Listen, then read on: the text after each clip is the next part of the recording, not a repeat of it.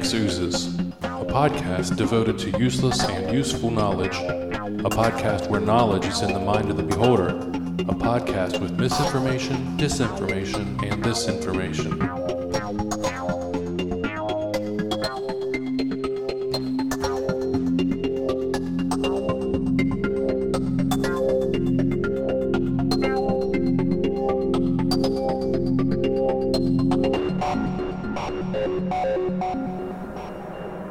And now for our feature presentation.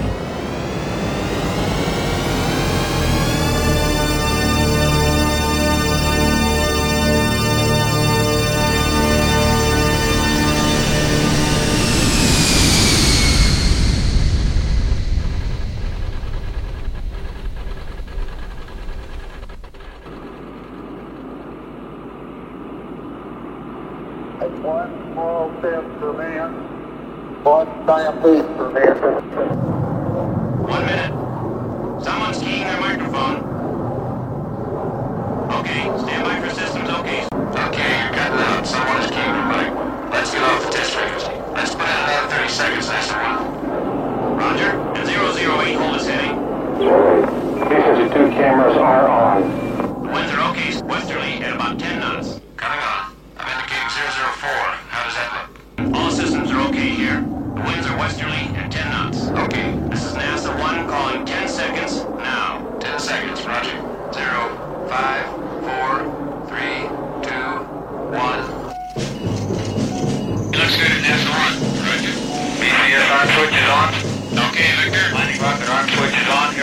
Chevy breakers in.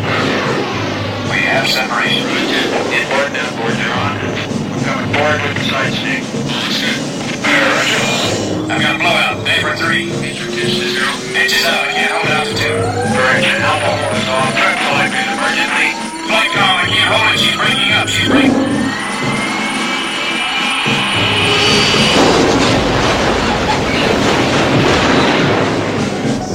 Gen X Oozes. Informationist. Podcast. barely alive. Gentlemen, we can rebuild him. We have the technology. We have the capability to make the world's first bionic. Podcast. Gen X Oozes. Will be that Podcast. better than he was before. Better, stronger, faster.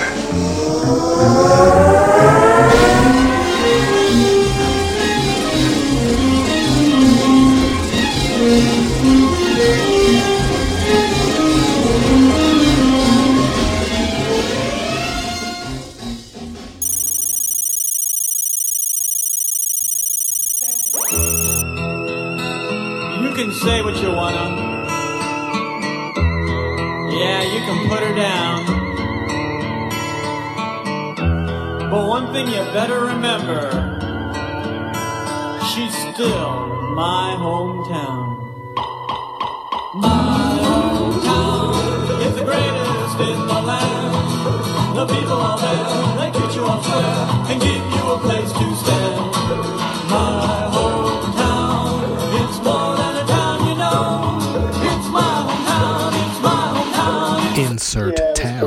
Growing up in my hometown. We had a movie theater right on Main Street, Cool. and the old man that ran the place liked to yell at us. Nice guy. He would walk up and down the aisles with a flashlight looking for monkey business. Sometimes he would stop the movie and turn on the lights. He would yell, I'm not here to be your babysitter. It's pretty nice growing up in my hometown.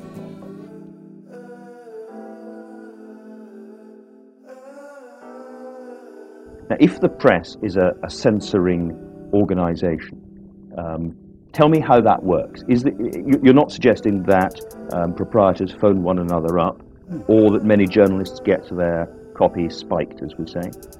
It's um, actually Orwell, you may recall, has an essay called Literary Censorship in England, which was supposed to be the introduction to Animal Farm, except that it never appeared. In which he points out, look, I'm writing about a totalitarian society, but in free democratic England, it's not all that different. And then he says uh, uh, unpopular ideas can be silenced without any force. And then he, How- he gives two. This is what I sen- don't He gives a two-sentence response, which is not very profound, but captures it. He says two reasons. First, the press is owned by wealthy men who have every interest in not having certain things appear. But second, the whole educational system, from the beginning on through, just ex- gets you to understand that there are certain things you just don't say. Well, spelling these things out, that's perfectly correct. I mean, there, it's the first sentence is what we expand This on. is, this is what I don't get because it, it suggests that, I mean, I'm a joke, who'd like me, are self censoring. No, not right. self-censoring. Uh, there's a filtering system that starts in kindergarten, goes all the way through, uh, and it, it's not doesn't work 100%, but pretty effective. Uh, it selects for obedience and subordination, uh, and especially I think So, so, so stroppy people won't make it to positions be of influence. behavior problems, or if you read uh, applications to a graduate school, you see that people will tell you he's not uh, doesn't get along too well with his colleagues. You, you know how to interpret those things. I, I, I'm just interested in this because I was brought up, like a lot of people, um, probably post the Watergate film and so on, to believe that journalism was a crusading uh, craft and that there were a lot of um, disputatious, stroppy, difficult people in journalism. And I have to say, I think I know some of them. Well, I know some of the best and best known investigative reporters in the United States. I won't mention names because I would, whose attitude toward the media is much more cynical than mine. In fact, they regard the media as a sham, and they know and they consciously talk about how they try to play it like a violin. If they see a little opening, they'll try to squeeze something in that ordinarily wouldn't make it through. Uh, and it's perfectly true that the major- I'm, I'm sure you're speaking for the majority of journalists who are trained, have it driven into their heads that this is a crusading uh, profession, adversarial, we stand up against power, a very self-serving view. Uh, on the other hand, in my opinion, I hate to make a value judgment, but the better journalists, and in fact the ones who are often regarded as the best journalists, have quite a different picture, and I think a very realistic one. How, how, can, you, how can you know that I'm self censoring? How can you I know don't say that you're journalists are. self-censoring. I'm sure you believe everything you're saying. But what I'm saying is if you believe something different, you wouldn't be sitting where you're sitting.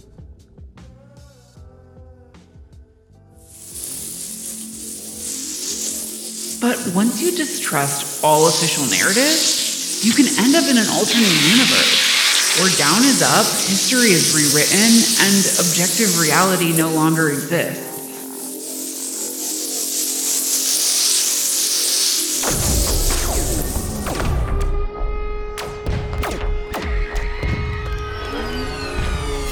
This is what I truly believe. I'll say it as delicately as I can.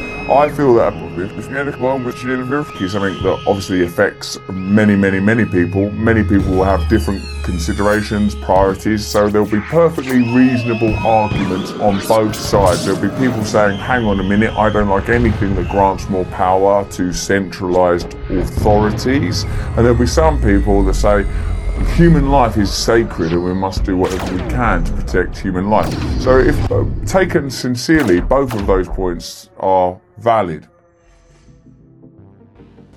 Audience, and I love I love being here, and you've been excellent all week, and uh, this has been absolutely the best thus far. All my point is, all my point is, is there's a lot of ways to look at the world. You know what I'm saying?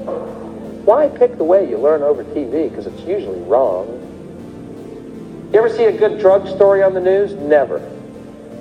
News is supposed to be objective, isn't it? Supposed to be the news. But every drug story is negative.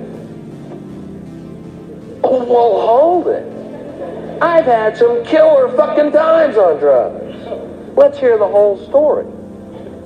Same LSD story every time, and we've all heard it. Young man on acid thought he could fly, jumped out of a building. What a tragedy. What a dick. He thought he could fly. Why didn't he take off the ground and check it out first? You don't see ducks lined up to catch elevators to fly south. He's an idiot. He's dead. Good. You there's one less moron in the world? Wow, what a fucking tragedy, huh? I guess I'm one car length up in traffic tomorrow. How about a positive LSD story? That would be newsworthy, don't you think? Anybody think that just once to hear a positive LSD story? Today, a young man on acid realized that all matter is merely energy condensed to a slow vibration. That we are all one consciousness experiencing itself subjectively. There is no such thing as death. Life is only a dream, and we are the imagination of ourselves. Here's Tom with the weather. you guys are great. Thank you very much.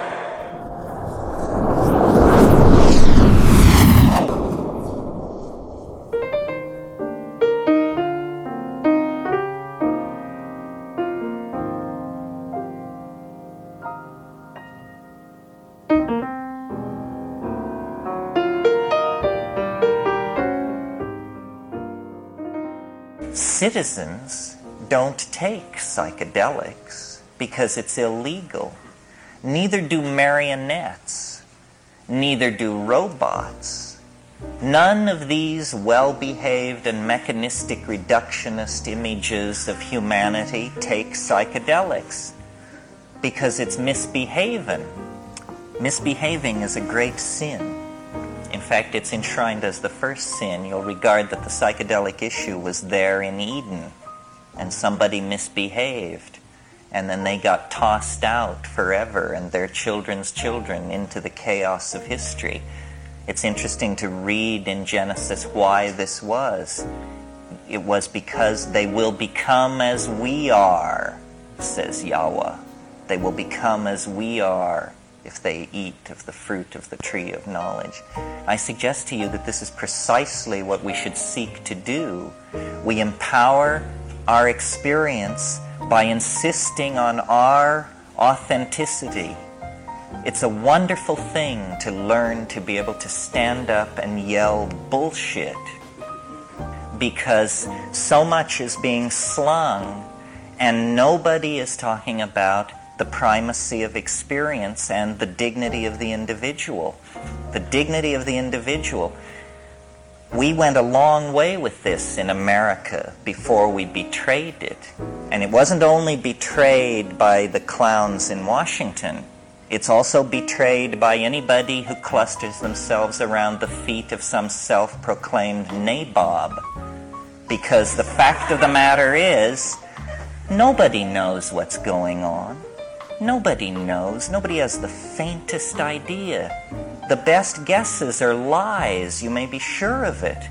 And so to pretend that one human being will lead another out of the dark night of ignorance and into the shining light of truth is ludicrous, absolutely grotesque, a product of this empowering of the human image that has gone on through several thousand years of dominator culture.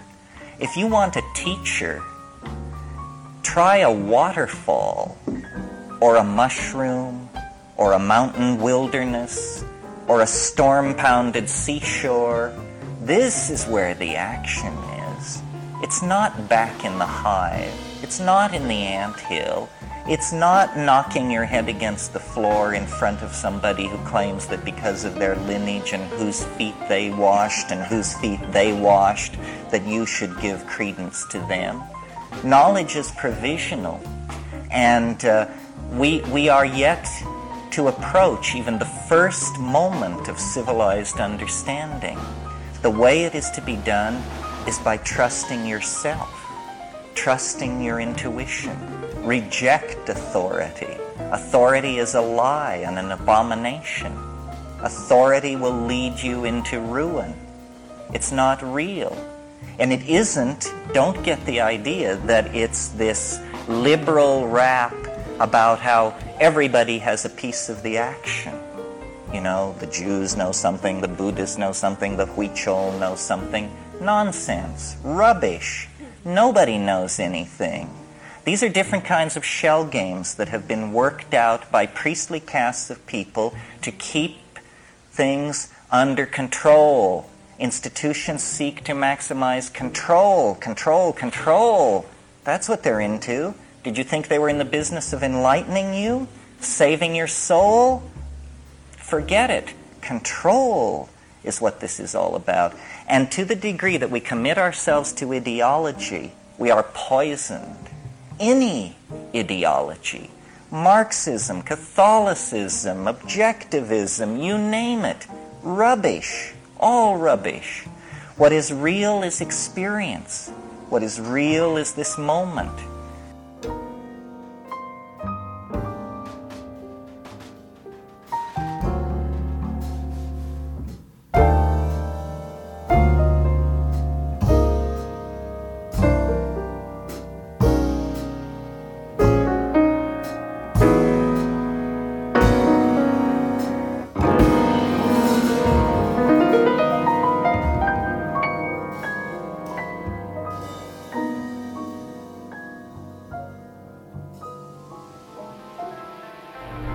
As you learn there is no one watching you, and there never was, you think only about driving, not coming from any place, not arriving any place, just driving, counting off time.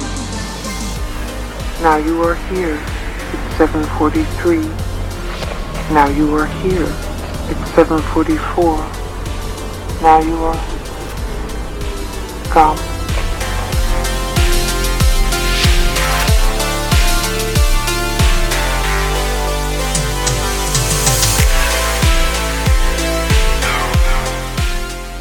Now you are here.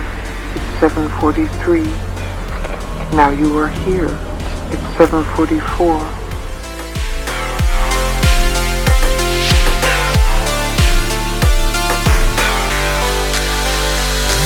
Now you are here. It's 7.43. Now you are here. It's 7.44. Now you are here. It's 7.43. Now you are here. 744. Now you are here. It's 743. Now you are here. It's 744. Now you are here. It's 743. Now you are here. It's 744. Now you are here. It's 743. Now you are here. It's 744.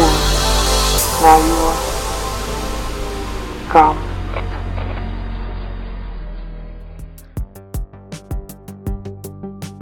Gen X Oozes is produced by me, Gen X Jason. Logo and artwork by Tim, aka Victim Number 2. Foreign correspondent, the Duke of Soda Bread. Almost all production music produced by the fine artists at storyblocks.com.